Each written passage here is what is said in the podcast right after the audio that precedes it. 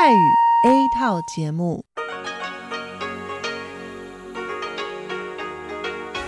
ที่นี่สถานีวิทยุเรดิโอไต้หวันอินเตอร์เนชันแนล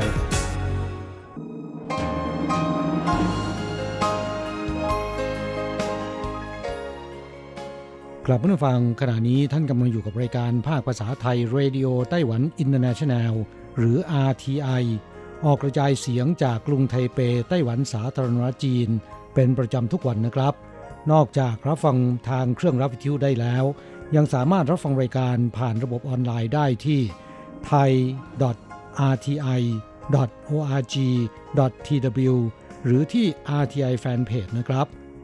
ขอเชิญติดตามรับฟังรายการของเราได้ ตั้งแต่บัดนี้เป็นต้นไป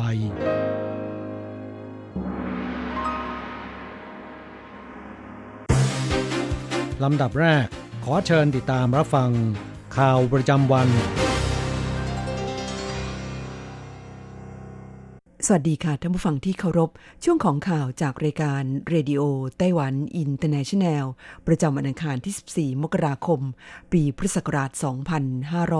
2563 สำหรับข่าวไต้หวัน มีดิฉันอัญชันทรงพุทธเป็นผู้รายงานค่ะ หัวข้อข่าวมีดังนี้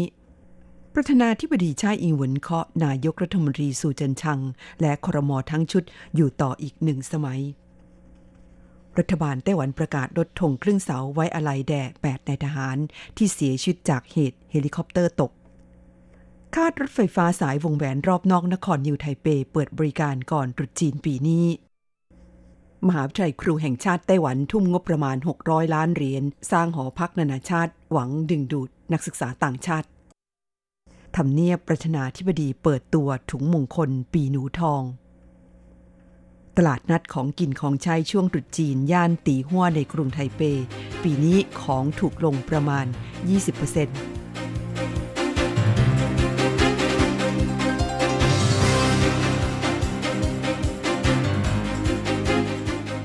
ต่อไปเป็นรายละเอียดของข่าวค่ะ ประธานาธิบดีชาอิงเหวินเคาะนายกรัฐมนตรีสุเจินชัง และครมทั้งชุดอยู่ต่ออีกหนึ่งสมัย หลังคว้าชัยชนะจากการเลือกตั้งมวันที่ 11 มกราคม ได้นั่งเก้าอี้ประธานาธิบดีต่ออีกหนึ่งสมัยแล้ว ประธานาธิบดีชาอิงเหวินแห่งไต้หวันสาธารณจีน ได้เรียกประชุมนายกรัฐมนตรี และคณะรัฐมนตรีทั้งชุด เมื่อช่วงเที่ยงของวันที่ 13 มกราคมที่ผ่านมา เพื่อแจ้งให้ทราบว่า ในวาระการดำรงตำแหน่งใหม่ ซึ่งจะเริ่มขึ้นในวันที่ 20 พฤษภาคม จะไม่มีการปรับเปลี่ยนตัวนายกรัฐมนตรี และคณะรัฐมนตรี ยังคงเป็นนายกรัฐมนตรี และคณะรัฐมนตรีชุดเดิม ซึ่งปฏิบัติหน้าที่ได้ดีอยู่แล้ว สมควรทำหน้าที่เพื่อประเทศชาติต่อไป ในช่วงค่ำวันเดียวกันสภาบริหารได้ออกแถลงการว่า นายกรัฐมนตรีสูเจินชังขอบคุณที่ประธานาธิบดีชาอิงวนให้ความไว้วางใจ คณะรัฐมนตรีให้ทำหน้าที่ต่ออีกหนึ่งสมัยพร้อมกันนี้นายกรัฐมนตรีสูเจินชังยังกล่าวว่าจะทำหน้าที่นำพาคณะรัฐมนตรี บริหารประเทศตามแนวนโยบายที่ประธานาธิบดีชาอิงวนประกาศไว้ระหว่างการหาเสียงเลือกตั้ง โดยจะเริ่มจากการดำเนินนโยบายที่สอดคล้องกับความต้องการของประชาชน ติดดิน และสอดรับกับสภาพความเป็นจริง เพื่อให้ไต้หวันสามารถเผชิญหน้ากับความท้าทายที่ใหญ่หลวง ทั้งจากในและต่างประเทศ ตลอดจนก้าวต่อไปอย่างมั่นคงและยั่งยืน ข่าวต่อไปรัฐบาลไต้หวันประกาศลดธงครึ่งเสา ไว้อาลัยแด่8นายทหารที่เสียชีวิตจากเหตุเฮลิคอปเตอร์ตกสภาบริหารไต้หวันสาธารณรัฐจีนประกาศเมื่อช่วงค่ำวันที่ 13 มกราคมว่า วันที่ 14 มกราคมนี้หน่วยงานราชการ และสถาบันการศึกษาของรัฐทั่วประเทศ จะมีการลดธงชาติลงครึ่งเสา เพื่อเป็นการไว้อาลัยแด่พลเอกเซินอีมิง ประธานคณะเสนาธิการร่วม และนายทหารระดับสูงรวม 8 นายที่เสียชีวิต จากเหตุเฮลิคอปเตอร์ Black Hawk UH-60M ของกองทัพบกตกเมื่อวันที่ 2 มกราคมที่ผ่านมา ในวันเดียวกันนี้ กองทัพไต้หวันสาธารณรัฐจีนจะจัดพิธีฌาปนกิจศพ8นายทหารที่กองบัญชาการฐานทัพซงซานในกรุงไทเป ซึ่งนอกจากจะมีการทำพิธีคลุมหีบศพด้วยธงชาติ ประกาศเลื่อนยศ มอบโล่และเหรียญตราเกียรติยศแล้ว ฝูงบิน Mirage 2,000 จำนวน 4 ลำ จะทำการบินรูปขบวน Missing Man Formation ซึ่งเป็นการประกอบหมู่บินแบบสากล ที่กองทัพอากาศของชาติต่างๆ ทำการบินเพื่อให้เกียรติ และเป็นการรำลึกถึงนักบินที่เสียชีวิตในหน้าที่ โดยประธานาธิบดีไช่อิงเหวินรองประธานาธิบดีเฉินเจียนเหรินและนายกรัฐมนตรีซูเจินชัง ได้เข้าร่วมในพิธีดังกล่าวด้วย ข่าวต่อไปคาดรถไฟฟ้าสายวงแหวนรอบนอกนครนิวไทเป เปิดบริการได้ก่อนตรุษจีนปีนี้ นายหลี่เจิ้งอันผู้อำนวยการกองการรถไฟฟ้านครนิวไทเป กล่าวขณะตอบกระทู้ถาม สมาชิกสภาเทศบาลนครนิวไทเปเมื่อวันที่ 13 มกราคมที่ผ่านมาว่า มั่นใจว่ารถไฟฟ้าสายวงแหวนรอบนอกนครนิวไทเป จะเปิดให้บริการได้ก่อนเทศกาลตรุษจีนปีนี้ กรณีที่รถไฟฟ้าสายวงแหวนรอบนอกนครนิวไทเป ซึ่งเดิมมีกำหนดจะเปิดบริการก่อนสิ้นปีนี้ แต่เนื่องจากไม่ผ่านการตรวจสอบมาตรฐานความปลอดภัย โดยกระทรวงคมนาคมไต้หวันสาธารณจีนพบว่ามีปัญหาถึง 21 รายการ ในจำนวนนี้ 6 รายการ ต้องเร่งแก้ไขให้เสร็จสิ้นก่อนเปิดเดินรถอย่างเป็นทางการ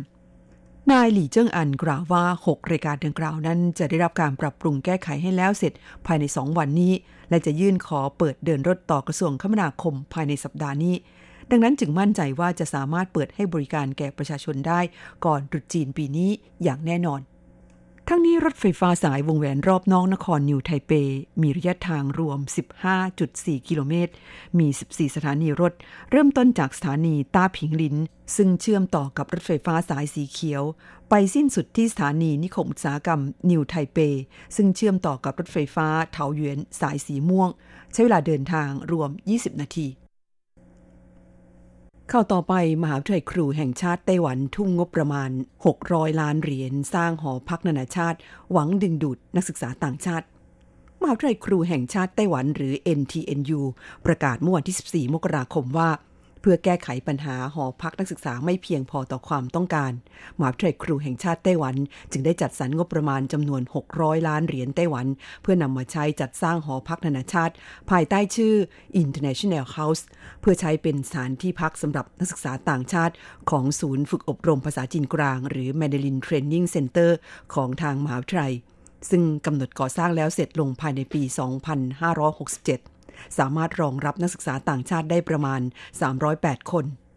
มหาวิทยาลัยครูแห่งชาติไต้หวันเปิดเผยว่าทางมหาวิทยาลัยได้ก่อตั้งศูนย์ฝึกอบรม ภาษาจีนกลางมาเป็นเวลา 60 กว่าปีแล้ว แต่ละภาคการศึกษาซึ่งมีระยะเวลา 3 เดือน จะมีนักศึกษาต่างชาติจากทั่วโลก เดินทางมาศึกษาและฝึกอบรมภาษาจีนกลางประมาณ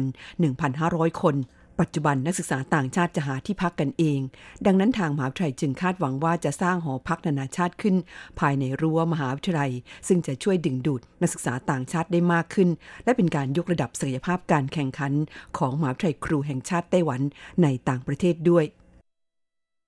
เข้าต่อไปทำเนียบประธานาธิบดีเปิดตัวถุงมงคลปีหนูทอง ทำเนียบประธานาธิบดีไต้หวันสาธารณจีนเปิดตัวถุงมงคลปีชวด ภายใต้ธีม จับมือประสานใจไต้หวันก้าวต่อไป โดยออกแบบให้สามารถประกอบเป็นกล่องสี่เหลี่ยมมีหูหิ้ว จัดทำจำนวนทั้งสิ้น 3 3 0 0 0 0 ชิ้น เพื่อให้ประธานาธิบดีนำไปแจกจ่ายแก่ประชาชนในช่วงเทศกาลตรุษจีน โดยจะเริ่มแจกตั้งแต่วันตรุษจีน ซึ่งปีนี้ตรงกับวันที่ 25 กุมภาพันธ์ จนถึงวันที่ 4 เดือนหนึ่งตามปฏิทินจีน หรือวันที่ 28 มกราคม ระหว่างที่เดินทางไปเส้นไหว้บูชาศาลเจ้าต่างๆ ทั่วไต้หวันเข้าต่อไปตลาดนัดของกินของใช้ช่วงตรุษจีนที่ย่านตีหัวกรุงไทเป ปีนี้ราคาเข้าของถูกลง 20%เเทศกาลตรุษจีนกำลังจะเวียนมาบรรจบอีกครั้ง ตลาดตีหัวกรุงไทเป ซึ่งเป็นย่านขายของแห้ง ที่เป็นวัตถุดิบใช้ปรุงอาหารทุกชนิดที่ใหญ่ที่สุดในไต้หวัน เปิดตลาดนัดของกินของใช้ช่วงตรุษจีนแล้ว เมื่อสุดสัปดาห์ที่ผ่านมา ตามธรรมเนียมปฏิบัติที่มีมาทุกปี โดยจะปิดถนน เปิดเป็นตลาดนัดก่อนช่วงตรุษจีนประมาณ 2 สัปดาห์ปีนี้อาหารทะเลแห้งลดราคาลงประมาณ 20%ขณะที่ธัญพืชและถั่วเปลือกแข็งชนิดต่างๆ ราคาเท่ากับปีที่แล้ว ผู้ประกอบการร้านค้าในตลาดตีหัวกล่าวว่า 1-2 วันแรกขายได้ดีพอสมควร กลยุทธ์การลดราคาลงเล็กน้อย ช่วยดึงดูดลูกค้าได้มากด้านประชาชนที่มาจับจ่ายกล่าวว่าของราคาถูกลง และมีการจัดแผงลอยจำหน่ายสินค้าได้ดีกว่าปีที่ผ่านมา บางคนบอกว่ามาเช็คราคาก่อนว่าถูกกว่าที่อื่นหรือเปล่า ก่อนตรุษจีนจะกลับมาซื้อเพิ่มอีก ด้านนางชิวเหวินผิง เจ้าหน้าที่กองอนามัยกรุงไทเป กล่าวว่าทางกรุงไทเปส่งเจ้าหน้าที่มาสุ่มตรวจสินค้าที่วางจำหน่าย และสุขอนามัยของสภาพแวดล้อม เพื่อช่วยคุ้มครองความปลอดภัยด้านอาหารให้แก่ประชาชน พร้อมกันนี้ระบุว่าอาหารแห้งที่ใช้วิธีแบ่งจำหน่าย ต้องมีผ้าหรือพลาสติกคลุมไว้ และต้องมีป้ายแจ้งที่มาและสนนราคาอย่างชัดเจน ผู้ที่ฝ่าฝืนต้องระวังโทษตามกฎหมาย ปรับ 60,000ถึง2ล้านเหรียญทำผิดครั้งแรกใช้วิธีเตือน หากไม่ปรับปรุงจะลงโทษตามกฎหมาย ท่านฟังค่ะที่ท่านรับฟังจบลงไปแล้วนั้นเป็นช่วงของข่าวไต้หวันประจำวันนี้นำเสนอโดยดิฉันอัญชันทรงพุทธค่ะ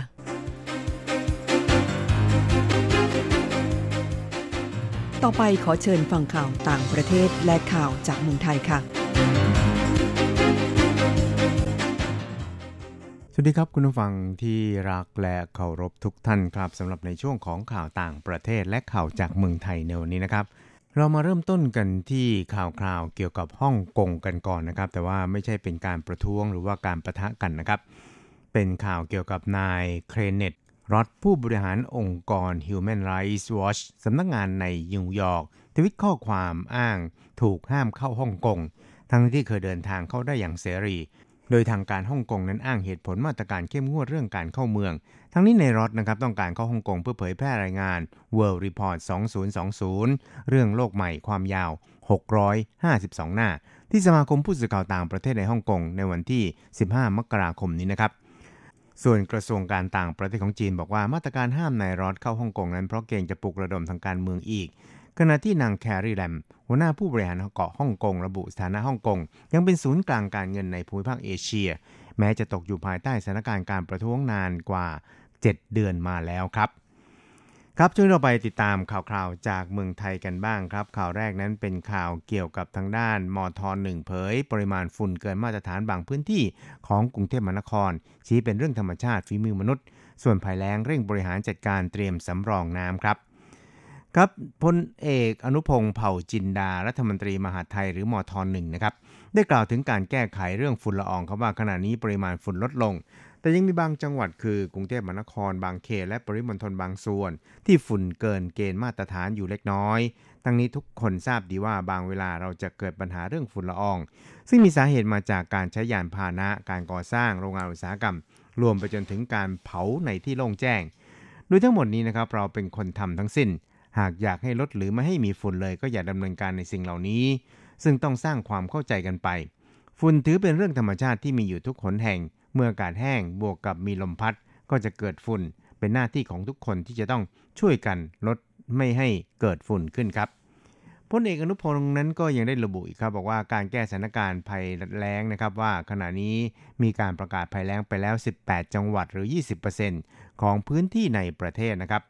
ที่รับผลกระทบในเรื่องน้ำอุปโภคบริโภค 4 จังหวัด ส่วนที่เหลือเป็นเรื่องของน้ำที่ใช้ในการเกษตร ซึ่งได้มีการประชาสัมพันธ์ให้ประชาชนได้รับทราบแล้วว่า ควรจะปลูกพืชชนิดใด และที่ผ่านมาคอรมอก็อนุมัติ งบประมาณแก้ไขปัญหาเรื่องน้ำไว้ส่วนหนึ่ง ซึ่งทุกส่วนที่เกี่ยวข้องจะต้องเข้าไปบูรณาการ ไม่ว่าจะเป็นกรมทรัพยากรน้ำบาดาลและก็กองทัพ ก็จะดูแลเรื่องการขุดบ่อ มีการเตรียมการไว้ใน 2 ด้านนะครับ นั่นก็คือตั้งแต่ปลายปีที่แล้วจนถึงเมษายนปีนี้ และช่วงเดือนพฤษภาคมถึงกรกฎาคมปีนี้ ซึ่งอาจจะเกิดปัญหาฝนตกล่าช้า จึงต้องมีการเตรียมน้ำสำรองเอาไว้ใช้ครับ สุดท้ายเราไปดูข่าวเกี่ยวกับการประกาศเตือนครั้งสุดท้ายการเปลี่ยนบัตร ATM นะครับ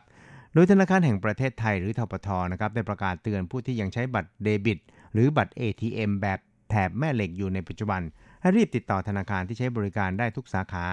เพื่อเปลี่ยนบัตรแถบแม่เหล็กเป็นบัตรชิปการ์ด ให้แล้วเสร็จก่อนวันที่ 15 มกราคม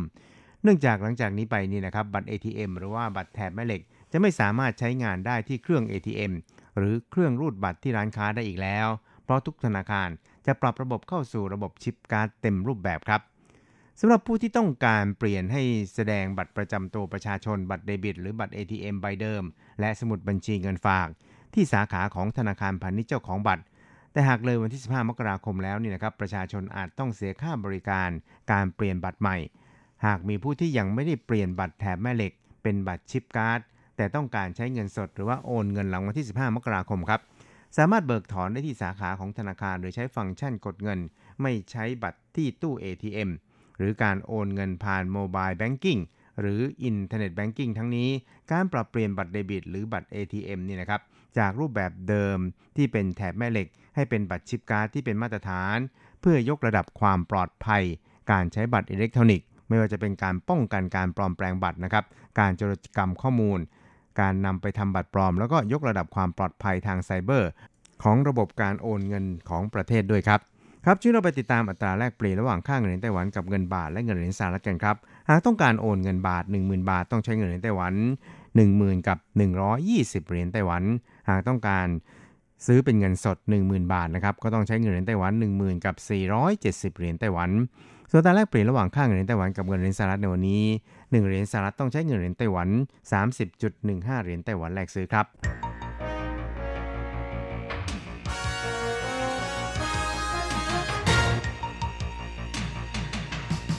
วิทยาการที่ก้าวหน้า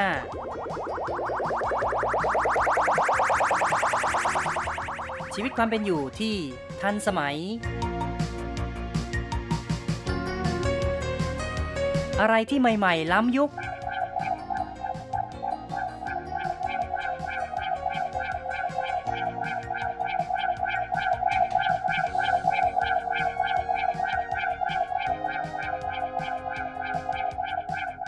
ขอเชิญติดตามใน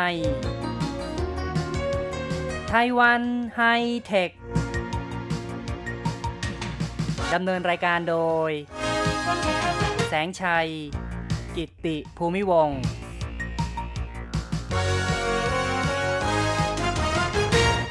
คุณผู้ฟังครับ พบกับแสงชัยอีกแล้วในไต้หวันไฮเทค ในครั้งนี้เราจะคุยกันในเรื่องของ ไต้หวันพัฒนารถบัสไฟฟ้า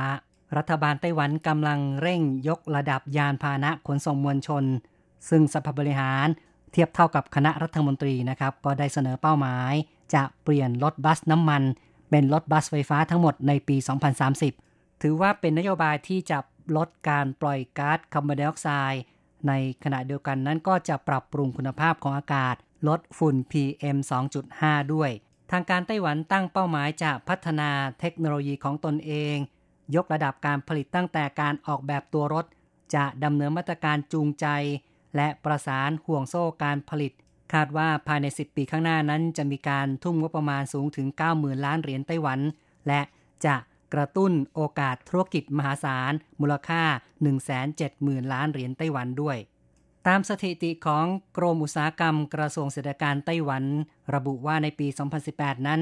มูลค่าการผลิตยานยนต์ไฟฟ้าของไต้หวัน มีมูลค่ารวม 222,200 ล้านเหรียญไต้หวัน ในส่วนนี้ ระบบการขับขี่นั้นจะมีสัดส่วนมากที่สุด เท่ากับ 54%รองมาก็เป็นส่วนของระบบเครื่องยนต์ 24%อันดับ 3 คือระบบตัวทางรถยนต์ประมาณ 10%และรองลงมาจากนั้นก็เป็นเรื่องของระบบเกี่ยวกับความปลอดภัย การรักษาความปลอดภัย และคาดว่าปีหน้ามูลค่าการผลิตโดยรวมนั้นก็จะขยายตัวเกินกว่า 20%ซึ่งก็คือว่าอุตสาหกรรมยานยนต์ไฟฟ้าของไต้หวันนั้น จะมีมูลค่าสูงถึง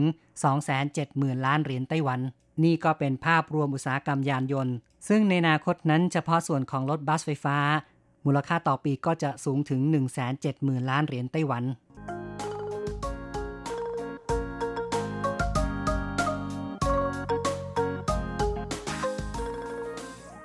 พูดถึงในเรื่องของการส่งเสริมใช้ยานยนต์ไฟฟ้านั้น ทางการไต้หวันให้ความสำคัญอย่างมาก ซึ่งก็เป็นไปตามกระแสโลก เพราะว่าทั้งเยอรมันอังกฤษฝรั่งเศสนั้น ก็ได้ทยอยประกาศเลิกใช้รถยนต์น้ำมัน ยุติการใช้ในปี 2030 ถึง 2040 นะครับ ส่วนไต้หวันนั้น ที่ผ่านมาสภาบริหารของไต้หวันได้เคยกำหนดนโยบาย เพื่อลดมลภาวะทางอากาศ และส่งเสริมกิจการในไต้หวัน พัฒนาอุตสาหกรรม ยานยนต์ไฟฟ้า ได้สั่งการให้กระทรวงคมนาคม และทบวงสิ่งแวดล้อม ร่วมมือกัน เพื่อส่งเสริม แล้วก็ตั้งเป้าว่า ปี 2030 จะเปลี่ยนรถบัสน้ำมันให้กลายเป็นรถบัสไฟฟ้าทั้งหมด และรถราชการก็ต้องเปลี่ยนเป็นรถไฟฟ้าทั้งหมดด้วย ถึงปี 2035 นั้น ก็จะห้ามจำหน่าย รถมอเตอร์ไซค์น้ำมัน ส่วนปี 2040 จะห้ามจำหน่ายรถยนต์น้ำมัน ถือว่าเป็นขั้นตอนแบบค่อยเป็นค่อยไปนะครับ ก็เริ่มจากรถบัส แล้วก็รถของทางการก่อน ก็ต้องเปลี่ยนเป็นรถไฟฟ้า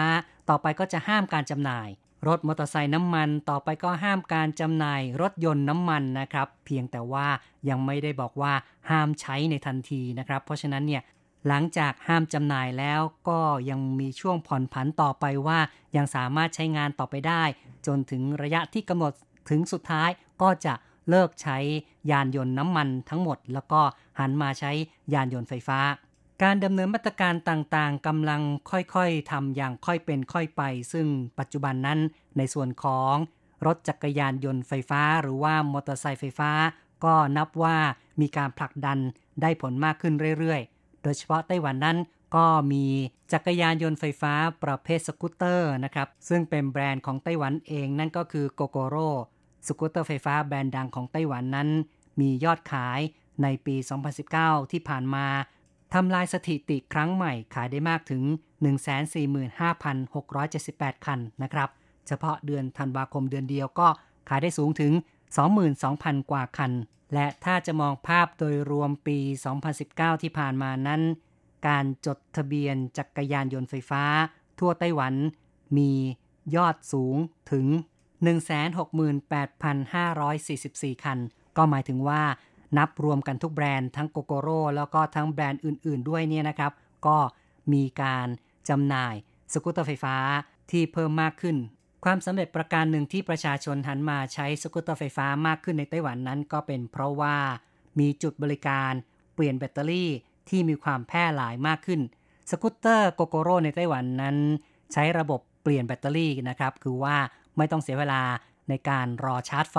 สามารถที่จะไปจุดบริการ เพื่อเปลี่ยนแบตเตอรี่ แล้วก็ขี่รถต่อไปได้นะครับ เพราะฉะนั้นก็ถือว่าเป็นระบบที่มีความสะดวกมากขึ้น การตั้งจุดเปลี่ยนแบตเตอรี่ทางบริษัทโกโกโร่ของไต้หวันได้ตั้งเอาไว้มีเครือข่ายมากมาย รวมทั้งมีพันธมิตรที่เข้ามาร่วมให้บริการจุดเปลี่ยนแบตเตอรี่ด้วย จึงทำให้การใช้จักรยานยนต์ไฟฟ้าหรือว่าสกูตเตอร์ไฟฟ้าในไต้หวันนั้น มีจำนวนล้ำหน้าทั่วโลก ประชาชนจึงเลิกใช้จักรยานยนต์น้ำมัน หันมาใช้จักรยานยนต์ไฟฟ้ากันมากขึ้น และทางการก็ยังคงดำเนิน นโยบายอุดหนุนอย่างต่อเนื่อง แม้ว่าในปีนี้นี่นะครับ อาจจะมีการลดงบประมาณอุดหนุนเพื่อการจัดซื้อสกูตเตอร์ไฟฟ้าลงไปถึง 6,000 เหรียญไต้หวัน แต่ก็เพื่อว่าจะได้อุดหนุนในวงที่กว้างขึ้นนะครับทำให้คนหันมาซื้อสกูตเตอร์ไฟฟ้ามากขึ้นนั่นเอง ถ้าจะมองดูจำนวนรวมของมอเตอร์ไซค์ในไต้หวันที่มีอยู่กว่า 10 ล้านกว่าคันนะครับ ส่วนใหญ่ยังเป็นมอเตอร์ไซค์น้ำมันนะครับ ก็ถือว่าการใช้มอเตอร์ไซค์ไฟฟ้าหรือว่าสกูตเตอร์ไฟฟ้ายังมีสัดส่วนที่น้อยมาก เพราะในช่วงที่ผลักดันผ่านมา 10 กว่าปีนั้น มีจำนวนจักรยานยนต์ไฟฟ้าสะสมเพียงแค่เรือนแสนคันนะครับ อาจจะ 3 0 0 0 0 0 5 0 0 0 0 คัน ก็ถือว่าอย่างน้อยอยู่ แต่เชื่อว่าในอนาคตนั้น ก็จะมีการเปลี่ยนมาใช้จักรยานยนต์ไฟฟ้า และถือว่าจักรยานยนต์ไฟฟ้า ก็เป็นโอกาสธุรกิจที่มีมูลค่าสูง ซึ่งผู้ประกอบการในไต้หวันนั้นต่างก็พยายามจะช่วงชิงลูกค้า โดยรวมก็ต้องบอกว่าไต้หวันประสบความสำเร็จในการผลักดันใช้สกูตเตอร์ไฟฟ้า หรือว่าจักรยานยนต์ไฟฟ้าสำหรับเป้าหมายต่อไปนั้นก็จะเริ่มพัฒนา รถบัสไฟฟ้าด้วยตนเอง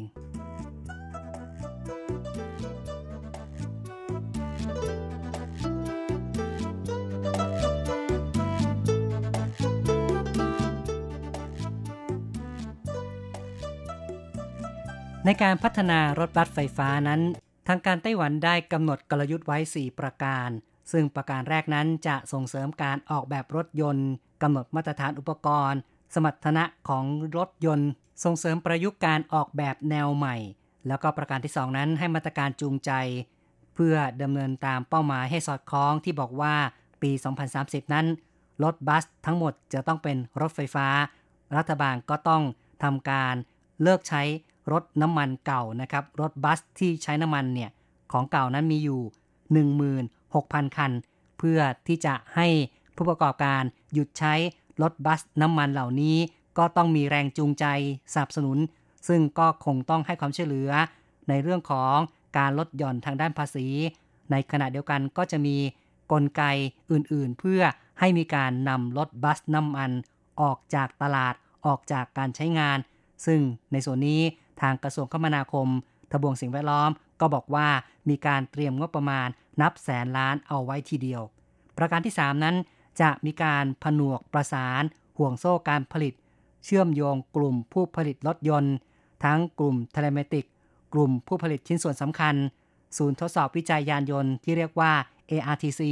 แล้วก็ศูนย์ตรวจสอบความปลอดภัยรถยนต์ ที่มีชื่อย่อว่า VSCC นะครับ หน่วยงานต่างๆ เหล่านี้ก็จะต้องมีการประสานกันมีการร่วมมือกัน ซึ่งจะกำหนดการพัฒนา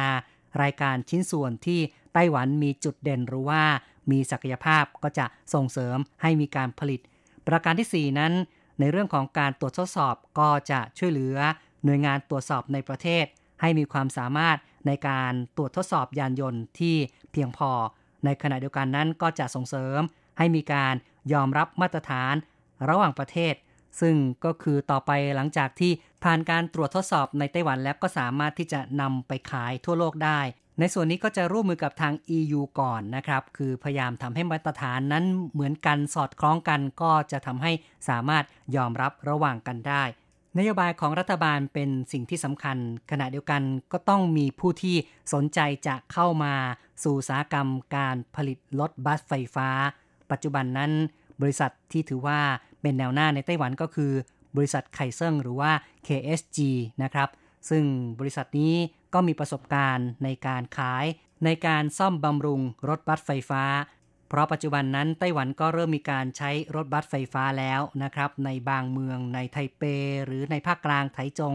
ก็ตามแต่นะครับ ซึ่งก็มีการใช้งานอยู่ เพราะฉะนั้นเนี่ยทางบริษัท KSC ก็มีประสบการณ์ในการขายในการซ่อมบำรุงรถบัสไฟฟ้า 138 คันนะครับ จากการใช้งานจากการซ่อมบำรุงนั้นก็มีข้อมูล feedback นะครับ ข้อมูลสะท้อนกลับมา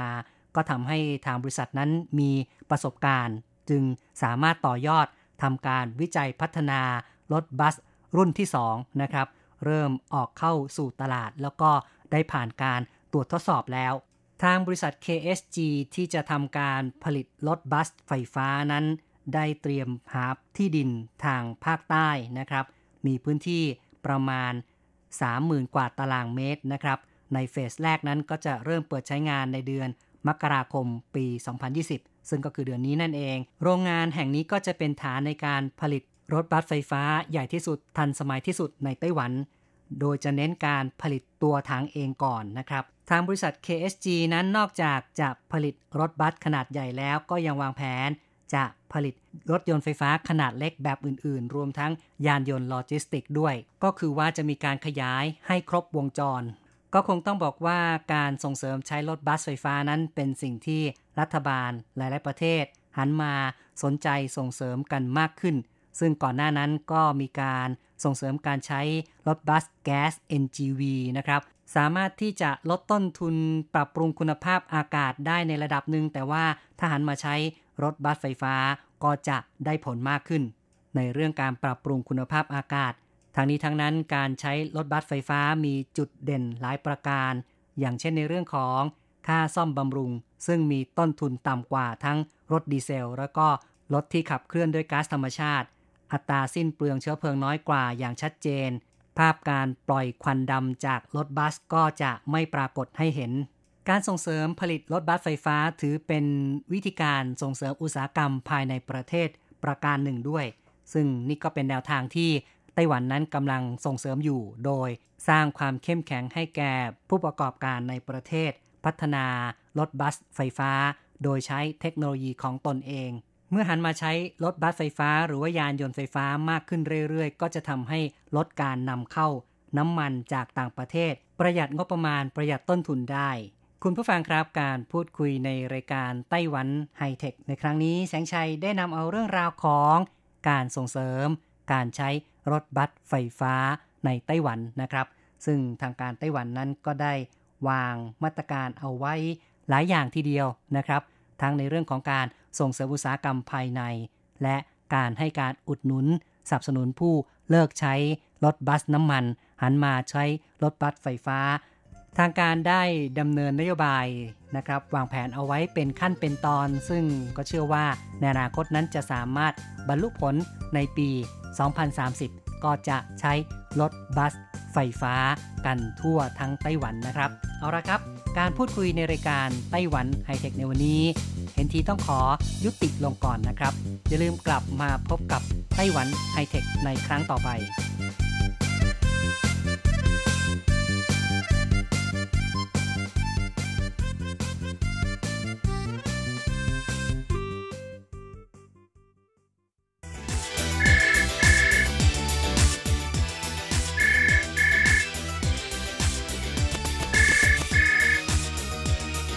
ที่นี่มีเรื่องราวมากมาย ที่นี่มีสิ่งที่น่าสนใจ เราเชื่อว่าที่นี่มีสิ่งที่คุณอยากรู้ อยากเห็น อยากสัมผัส ที่นี่ไต้หวัน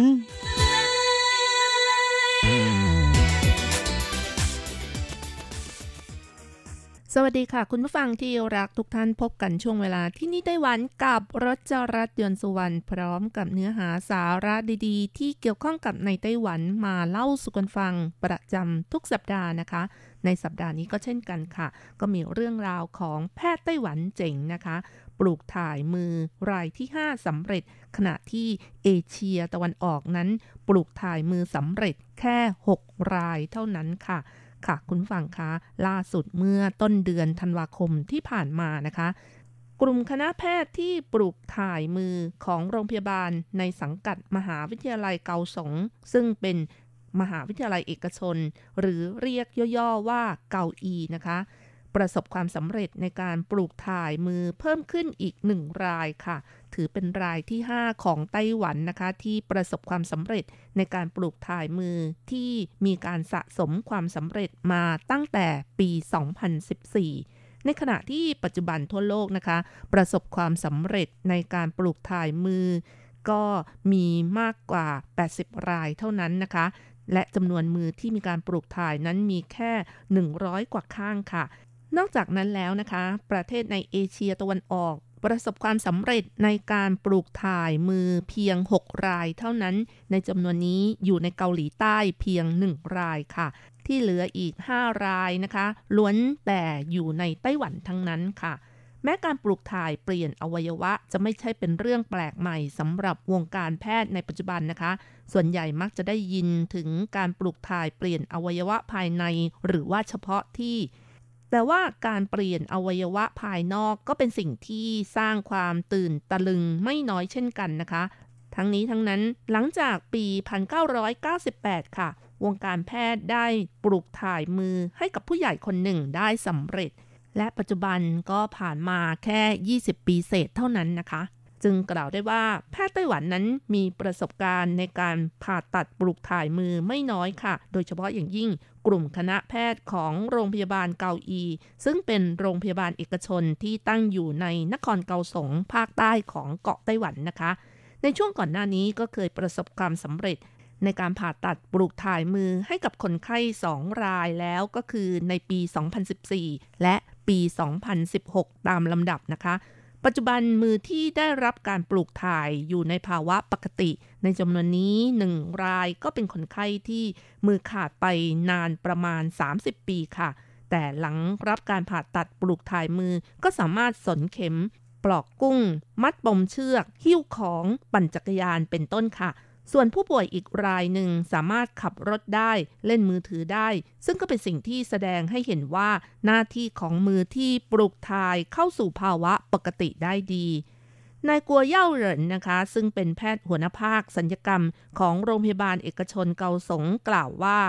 การผ่าตัดปลูกถ่ายมือจะต้องตัดแขนของผู้บริจาคเข้าต่อกับส่วนของผู้ป่วย ลำดับแรกก็จะต้องยึดติดในส่วนของกระดูกก่อน จากนั้นทำจุลสัญญกรรมต่อเอ็น22 เส้น และต่อหลอดเลือดแดง 2 เส้น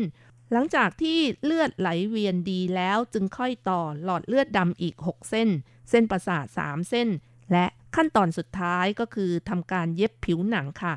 การผ่าตัดปลูกถ่ายมือแต่ละครั้งต้องใช้เวลานาน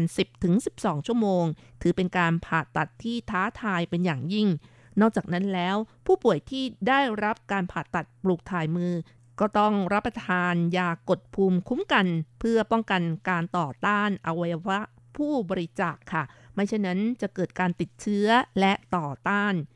ซึ่งถ้าอาการหนักอาจจะเสี่ยงต่อการสูญเสียชีวิตอีกด้วย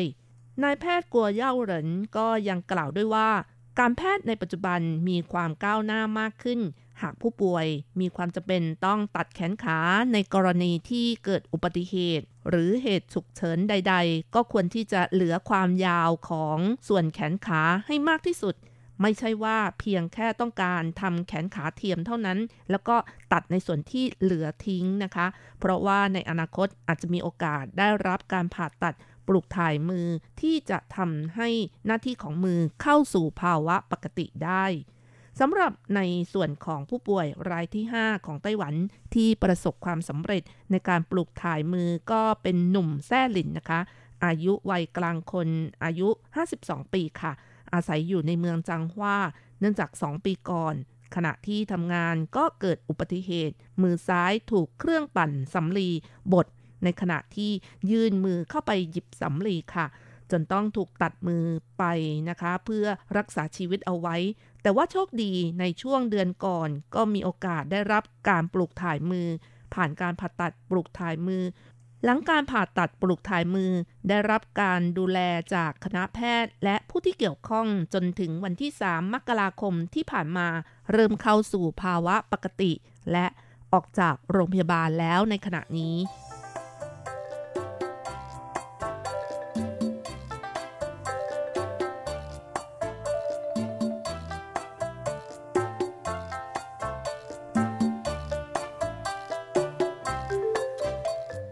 รับการปลูกถ่ายมือของนายหลินในครั้งนี้นะคะ มือที่ถูกตัดไปอยู่ในส่วนของประมาณข้อศอก เอ็นและกล้ามเนื้อยังคงเหลือเอาไว้ การผ่าตัดปลูกถ่ายมือ เป็นการย้ายอวัยวะจากร่างหนึ่งไปสู่อีกร่างหนึ่ง หรือเป็นการย้ายจากที่หนึ่งไปยังอีกที่หนึ่งในผู้ป่วยคนเดียวกัน ซึ่งในปัจจุบันอวัยวะที่สามารถปลูกถ่ายได้ก็ได้แก่ หัวใจ ไต ตา ตับ ปอด ตับอ่อน ลำไส้เล็ก และต่อมไทมัสเป็นต้นนะคะ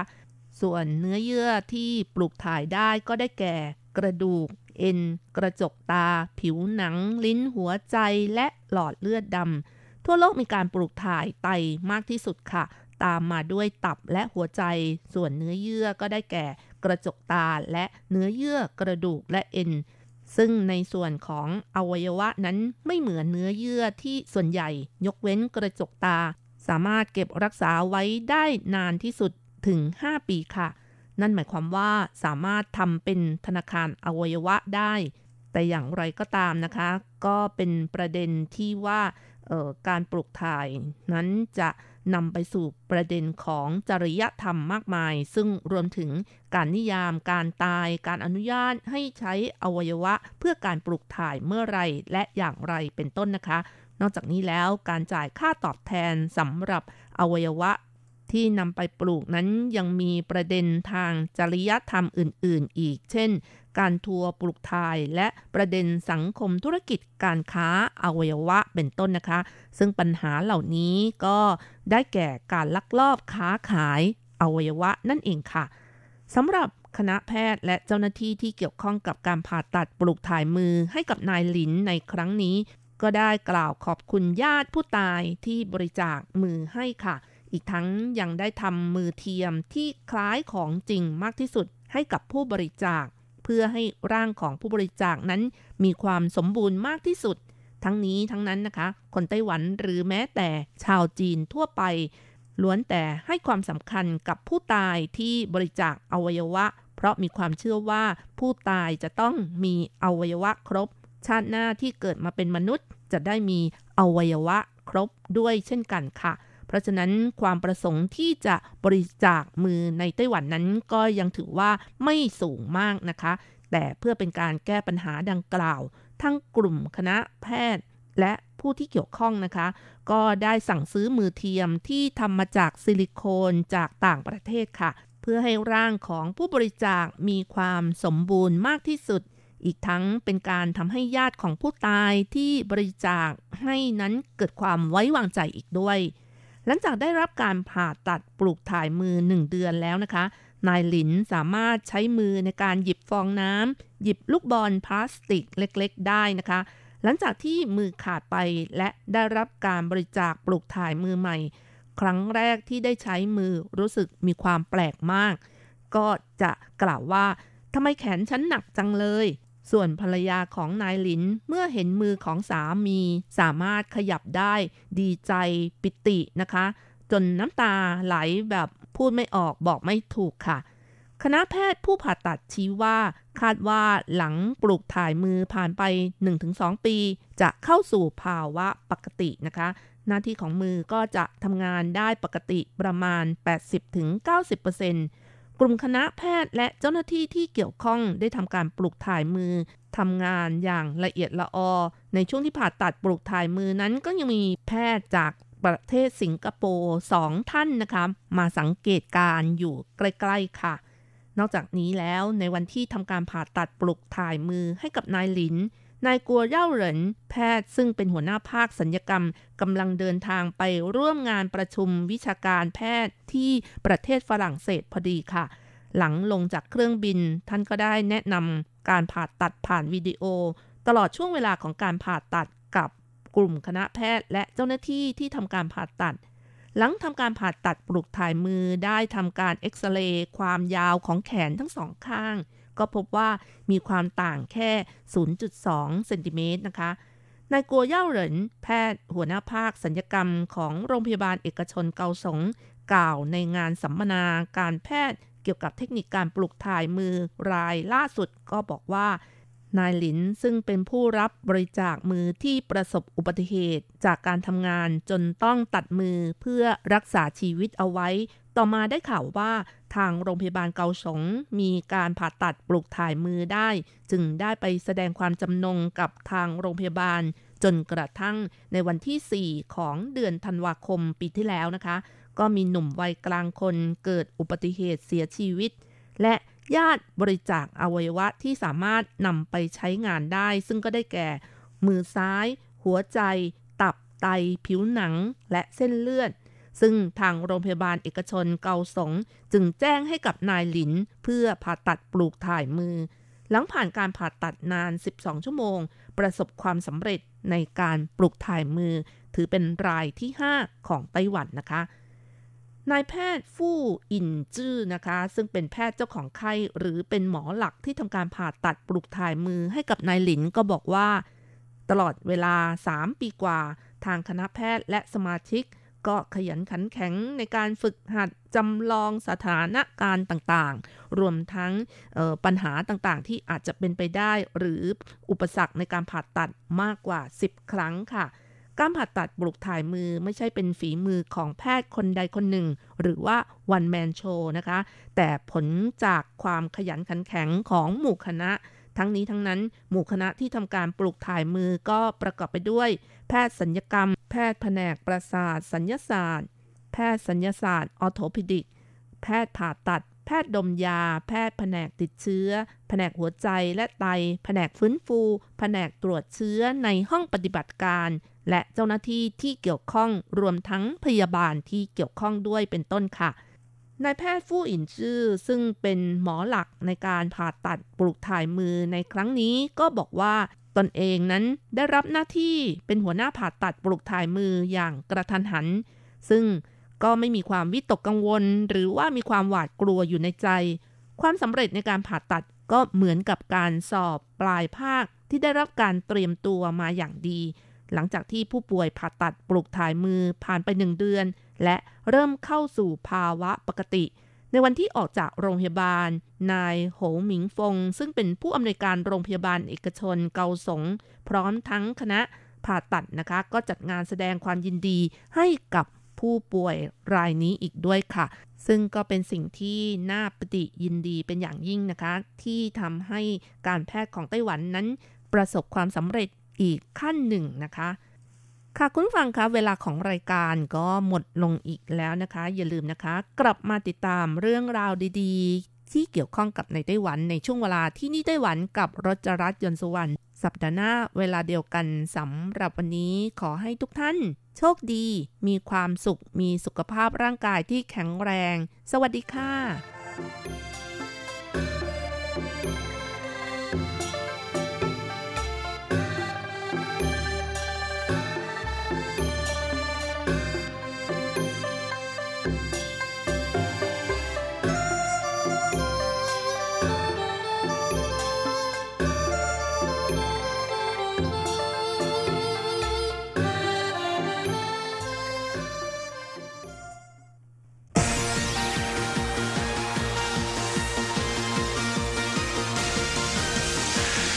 เรื่องที่เป็นข่าว ทุกเรื่องที่เป็นกระแสในสังคมไต้หวัน เราจะจับมาเล่าให้คุณฟังทุกสัปดาห์ที่ RTI ผ่านมุมมองของคนรุ่นใหม่ กับรายการมิติใหม่ไต้หวัน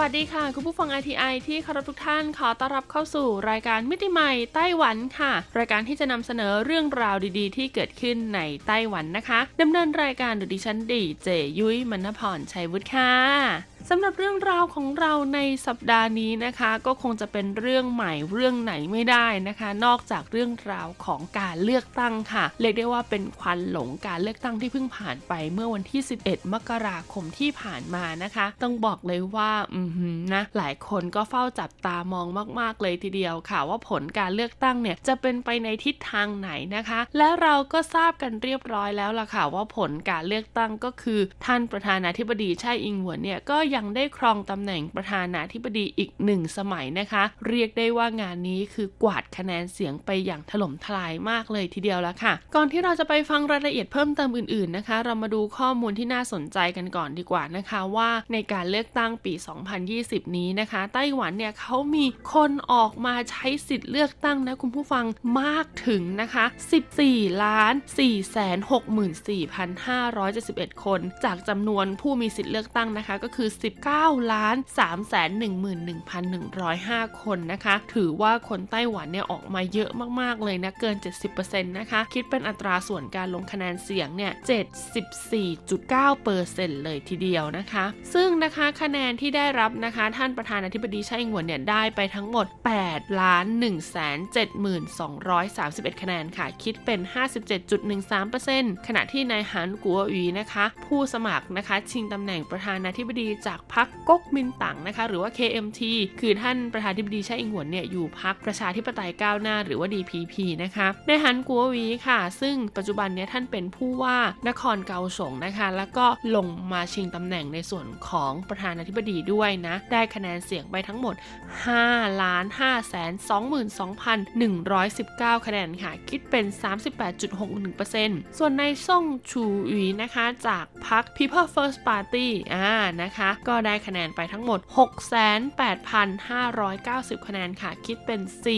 4.26%นะคะ ต้องบอกเลยว่าเขตนะคะ ในส่วนของการลงคะแนนเสียงเนี่ยก็คือว่าพรรคก๊กมินตั๋งเนี่ยนะคะ มีคะแนนแบบว่าเป็นเอกฉันท์เลยเนี่ยนะก็คือมีคะแนนนำในส่วนของผลการเลือกตั้งประธานธิบดีเนี่ยก็จะมีที่ซินจู๋นะคะ รู้สึกว่าจะมีซินจู๋เหมียวลี่นะคะ แล้วก็ฮวาเหลียนแล้วก็ไถตงนะ ที่พรรคก๊กมินตั๋งหรือว่าคุณหานกั๋วอวี๋เนี่ยคะแนนนำชนะท่านไช่อิงเหวินไปนะคะ แต่ส่วนเมืองอื่นๆที่เหลือค่ะบอกเลยว่าเขียวค่ะ ก็คือว่าคะแนนของท่านไช่อิงเหวินเนี่ยก็คือถล่มทลายมากๆนะคะ แม้กระทั่งนะ บริเวณของนครเกาสงอะซึ่งตอนนี้คุณหันกัวหวีเนี่ยเป็นผู้ว่าอยู่ใช่ไหมก็ยังมีคะแนนเสียงนะคะ ในส่วนของผลการเลือกตั้งประธานาธิบดีเนี่ยที่ต้องบอกเลยว่าห่างกันเกือบเท่าตัวเลยทีเดียวนะคะ จากท่านประธานาธิบดีไช่อิงหวนก็เรียกได้ว่าคะแนนเสียงค่อนข้างเป็นเอกฉันเลยทีเดียวแล้วค่ะ ส่วนในเรื่องของการเลือกตั้งสสกันบ้างดีกว่านะคะ ต้องบอกเลยว่าพักประชาธิปไตยก้าวหน้า หรือว่า DPP เนี่ยได้ไปทั้งหมด 61 ที่นั่งค่ะพักก๊กมินตั๋ง38 ที่นั่งนะคะพัก TPP นะคะได้ไป 5 ที่นั่งค่ะ ผู้สมัครอิสระ 5 ที่นั่งนะคะพักพลังใหม่ NPP 3 ที่นั่ง แล้วก็พักสร้างชาติไต้หวัน TSP 1 ที่นั่งนะคะ แน่นอนค่ะว่าผลคะแนนที่ออกมาเป็นแบบนี้นะคะ ก็ย่อมทำให้มีทั้งคนที่ดีใจและก็คนที่เสียใจนะคะ ซึ่งก็เป็นเรื่องปกตินะเกมการเมืองก็เหมือนกับการแข่งขันกีฬาประเภทหนึ่งค่ะ และแน่นอนว่าอีกหนึ่งสิ่งที่ขาดไม่ได้เลยสำหรับคนไต้หวันในเรื่องของเกมการเมืองที่มีความเป็นประชาธิปไตยแรงกล้ามากๆเนี่ยเขาก็จะมีสปิริตค่ะ ในวันนั้นเนี่ยพอทราบผลเลือกตั้งอย่างไม่เป็นทางการนะคะ ที่คิดว่าตัวเองจะแพ้หรือจะชนะเนี่ยเขาก็ออกมาแถลงการทั้งขอบคุณนะคะสื่อมวลชนผู้สนับสนุนต่างๆ แล้วก็ที่สำคัญรวมถึงขอบคุณฝ่ายตรงข้ามด้วยค่ะ แล้วก็ฝากฝังนะคะให้ฝ่ายตรงข้ามเนี่ยช่วยพัฒนาและก็บริหารประเทศให้เจริญรุ่งเรืองต่อไปนั่นเองดังนั้นนะคะในเมื่อพักของท่านประธานาธิบดีไช่อิงเวินหรือว่า DPP เนี่ยได้รับการคัดเลือกนะคะให้เป็นพักบริหารประเทศต่อไป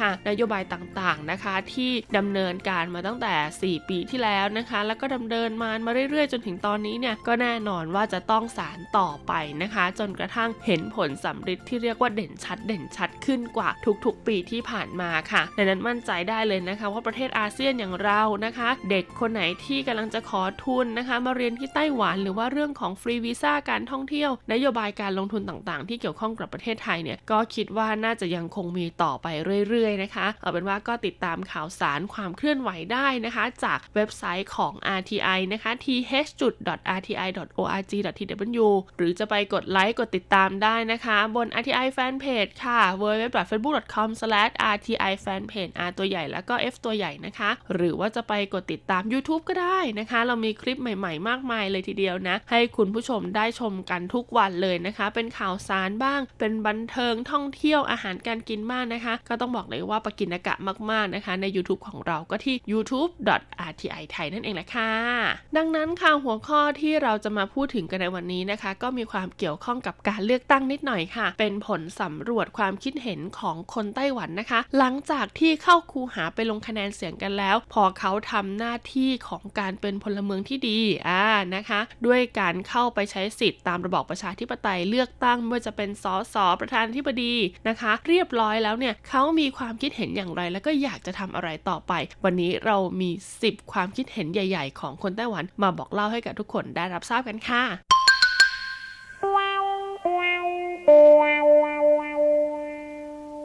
ต้องบอกเลยว่าผลสำรวจนี้นะคะ จัดทำโดยเว็บไซต์ dailyview.tw ค่ะ ก็เป็นเว็บไซต์ที่ทำเกี่ยวกับผลสำรวจเรื่องราวต่างๆ ในสังคมไต้หวันนะคะ และเรื่องราวของการเลือกตั้งเนี่ยเขาก็ทำผลสำรวจ ในส่วนของหลังเสร็จสิ้นการเลือกตั้งเรียบร้อยแล้ว ประชาชนไต้หวันอยากทำอะไรนะคะ 10 เรื่องแรกที่มีคนอยากทำมากที่สุดค่ะ ต้องบอกเลยนะคะว่าอันดับ 10 ค่ะก็คือเรื่องราวของการตัดความสัมพันธ์กับเพื่อนที่มีความคิดเห็นไม่ตรงกันทางการเมืองค่ะหือนะต้องบอกเลยว่าประชาธิปไตยเขาแรงกล้าจริง ๆนะคะ แต่ว่าจะแรงกล้าแค่ไหนเนี่ยพอเจอคนที่คิดเห็นต่างนะคะ ก็เลยรู้สึกว่าอดรนทนไม่ได้ค่ะ หลังจากไปลงคะแนนเสียงเรียบร้อยแล้วเอ๊ะกลับมาย้อนอ่าน chat group LINE group นะคะ เจอใครที่แบบแหมช่วงก่อนเลือกตั้งเนี่ยเชียร์ใหญ่นะคะ ส่งนู่นส่งนี่มาให้อ่านเกี่ยวกับเรื่องราวของการเมืองเนี่ยก็ตัดสินใจบล็อกค่ะบล็อกลบไปเลยนะคะ unfriend unfollow กันไปเลยนะ ก็ต้องบอกเลยว่าสถานการณ์แบบนี้ไม่ได้มีเฉพาะที่ไต้หวันเท่านั้นนะยุ้ยเชื่อว่าหลาย ๆ ประเทศรวมถึงประเทศไทยก็มีเช่นเดียวกันนะคะ หลายๆ คนนะคะเป็นสมาชิกในครอบครัวเป็นญาติพี่น้องกันหรือเป็นเพื่อนกันมาตั้งนานเนี่ยพอมีความคิดเห็นทางการเมืองที่ตรงข้ามกันก็ไม่น่าเชื่อว่าจะทำให้เกิดการทะเลาะเบาะแว้งที่นะถึงขั้นตัดความสัมพันธ์กันเลยทีเดียวนะคะ ซึ่งส่วนตัวยุ้ยมองว่าไม่โอเคนะคุณผู้ฟังคนเราค่ะคิดเห็นต่างได้นะคะ แต่ว่าจะต้องเป็นความต่างที่จะช่วยให้เกิดการพัฒนาในสิ่งที่ดีขึ้นมากกว่านะคะ คือเราจะให้คนทั้งหมดรอบตัวเราเนี่ยมาคิดเห็นเหมือนกับเราก็คงจะเป็นไปไม่ได้นะคะ ต่อมาอันดับที่ 9 ค่ะเขาบอกว่าต้องไปออกกำลังกายค่ะ เพื่อลดความกดดันนะคะ ไม่ว่าจะเป็นช่วงของการหาเสียงช่วงของการเลือกตั้งการเปิดหีบการนับคะแนนบลาบลาบลามากมายจนกว่าจะได้ผลอย่างเป็นทางการเนี่ยคนที่เขาแบบว่าจิตใจจดจ่ออยู่กับเรื่องพวกนี้ก็จะมีความกดดันค่อนข้างมากเลยทีเดียวค่ะ โดยเฉพาะคนที่อาจจะเป็นหัวคะแนนเสียงนะคะ หรือว่าเป็นเพื่อนกับผู้สมัครนะคะต่างๆเนี่ยก็จะรู้สึกว่าเอ้ยกดดันนะแรงเงี้ยแรงกดดันมันก็จะปะทะเข้ามานะคะ ดังนั้นเนี่ยเขาก็บอกว่าการออกกำลังกายเนี่ยก็จะเป็นอีกหนึ่งวิธีที่ช่วยลดแรงกดดันหลังจากการเลือกตั้งได้ค่ะ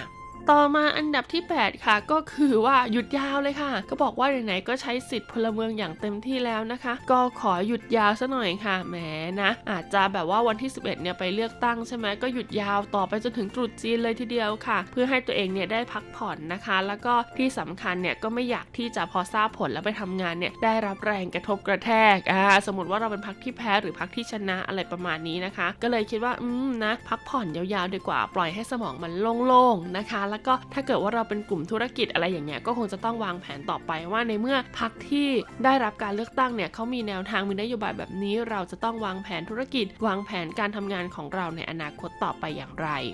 อันดับ 7 ค่ะก็คือว่าหลังจากที่อันดับ 10เนี่ยไปตัดความสัมพันธ์แล้วนะคะ อันดับ 7 ก็กลายเป็นว่าพยายามพลิกฟื้นความสัมพันธ์กับเพื่อน และคนในครอบครัวกลับมาอีกครั้งหนึ่งค่ะ ซึ่งถือว่าเป็นการดีนะคุณผู้ฟังก็คือว่าอันดับ 10 ก็คือคนโหวตน้อยกว่าใช่ไหมแต่อันดับ 7 คือมากกว่า ก็แสดงว่าคนเนี่ยยังอยากจะเป็นเพื่อนกับคนที่คิดเห็นต่างกันอยู่นะคะ เรียกได้ว่าเป็นสปิริตของประเทศประชาธิปไตยอย่างแท้จริงเลยทีเดียวเขาบอกว่าในช่วงการหาเสียงช่วงเลือกตั้งเนี่ยอาจจะมีทะเลาะกันบ้าง อาจจะมีข่าวปลอมบลาบลาบลานะคะ ที่มาโจมตีฝั่งตรงข้าม หรือฝั่งที่เรากำลังชื่นชอบอยู่อะไรแบบนี้นะ แล้วก็ทำให้เราอาจจะต้องมีปากเสียงกับคนในองค์กร ครอบครัวหรือว่าเพื่อนญาติพี่น้องได้ ดังนั้นเนี่ยหลังจากเสร็จสิ้นการเลือกตั้งแล้วนะคะ สถานการณ์ทุกอย่างเนี่ยสงบนิ่งลง เราก็ควรจะทำจิตใจให้สงบอ่านะแล้วก็เข้าไปหาเพื่อนนะคะ พูดคุยปรับความเข้าใจกัน เพื่อพลิกฟื้นความสัมพันธ์นะคะ ให้กลับมาดีเหมือนเดิมนั่นเอง ต่อมาอันดับที่ 6 ค่ะ ก็คือกลุ่มนักลงทุนทั้งหลายเขาบอกว่า ฉันจะต้องรีบไปซื้อขายหุ้น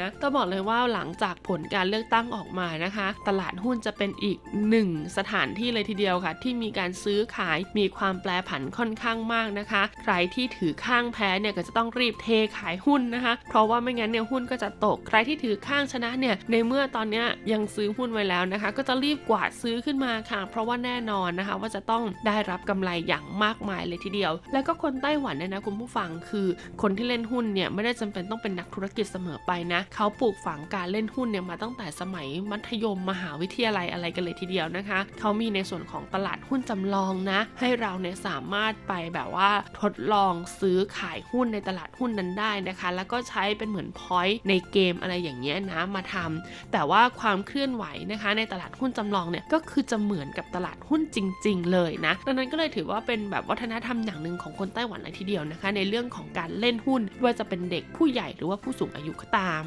ต่อมาอันดับที่ 5 ค่ะ ก็คือว่าจะต้องนอนหลับเยอะๆค่ะ หลังจากที่ช่วงระหว่างการเลือกตั้งก่อนการเลือกตั้งหลังการเลือกตั้งเนี่ยอดหลับอดนอนมาหลายวันนะคะ เพราะว่ามัวแต่ฟังการหาเสียงนโยบายติดตามข่าวสารสถานการณ์ทุกอย่างอย่างใกล้ชิดค่ะ ดังนั้นเนี่ยพอเสร็จสิ้นเรียบร้อยแล้วทราบผลแล้วนะคะ ว่าใครแพ้ใครชนะก็ขอนอนหลับเต็มอิ่มสักทีหนึ่งนะคะ เพื่อชดเชยนะคะ การนอนน้อยในช่วงที่ผ่านมาแล้วก็ฟื้นฟูสุขภาพร่างกายให้แข็งแรงนั่นเอง ต่อมาในอันดับที่ 4 ค่ะ ก็คือไปเที่ยวพักผ่อนผ่อนคลายนะคะ ไปกินดื่มนะคะคลึกคลื้นกับเพื่อนๆกับครอบครัว เพราะว่าในช่วงของการเลือกตั้งเนี่ยคนไต้หวันส่วนใหญ่ก็คือจะต้องกลับไปที่ภูมิลำเนาถูกไหมก็ถือเป็นการกลับไปเจอเพื่อนเจอญาติพี่น้องเจอครอบครัวนะคะ แน่นอนว่าหลังเลือกตั้งเสร็จก็อ่านัดกันไปกินข้าวไปเที่ยวด้วยกันซะหน่อยนะคะ เพื่อผ่อนคลายความเครียดนะและก็เพื่อเหมือนกับว่าไปชาร์จแบตเล็ก ๆ น้อยๆนะคะ จะได้กลับมาทำงานต่อ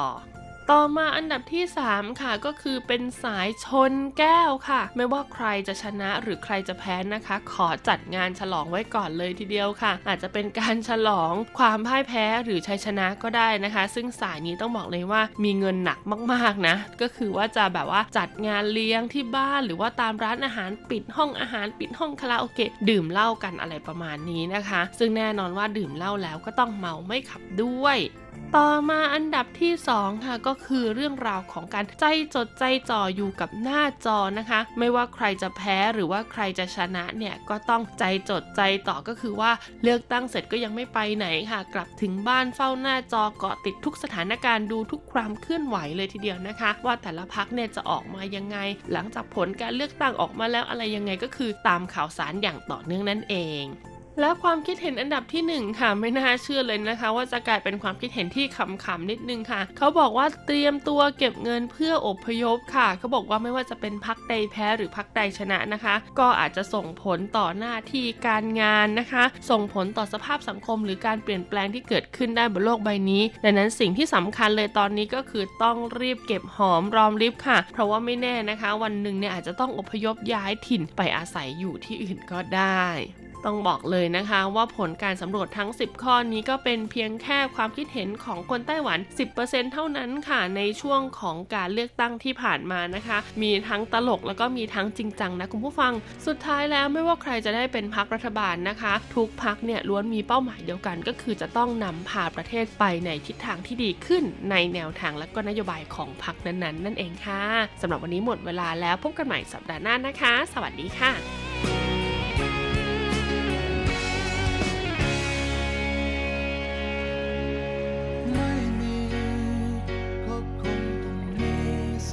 ัน ความฝัน เป็นจริงต้องทนสู้ไป ไม่นาน เราคงจะได้สมใจ มุ่งมั่นทุ่มเทเพียงใดกว่าจะ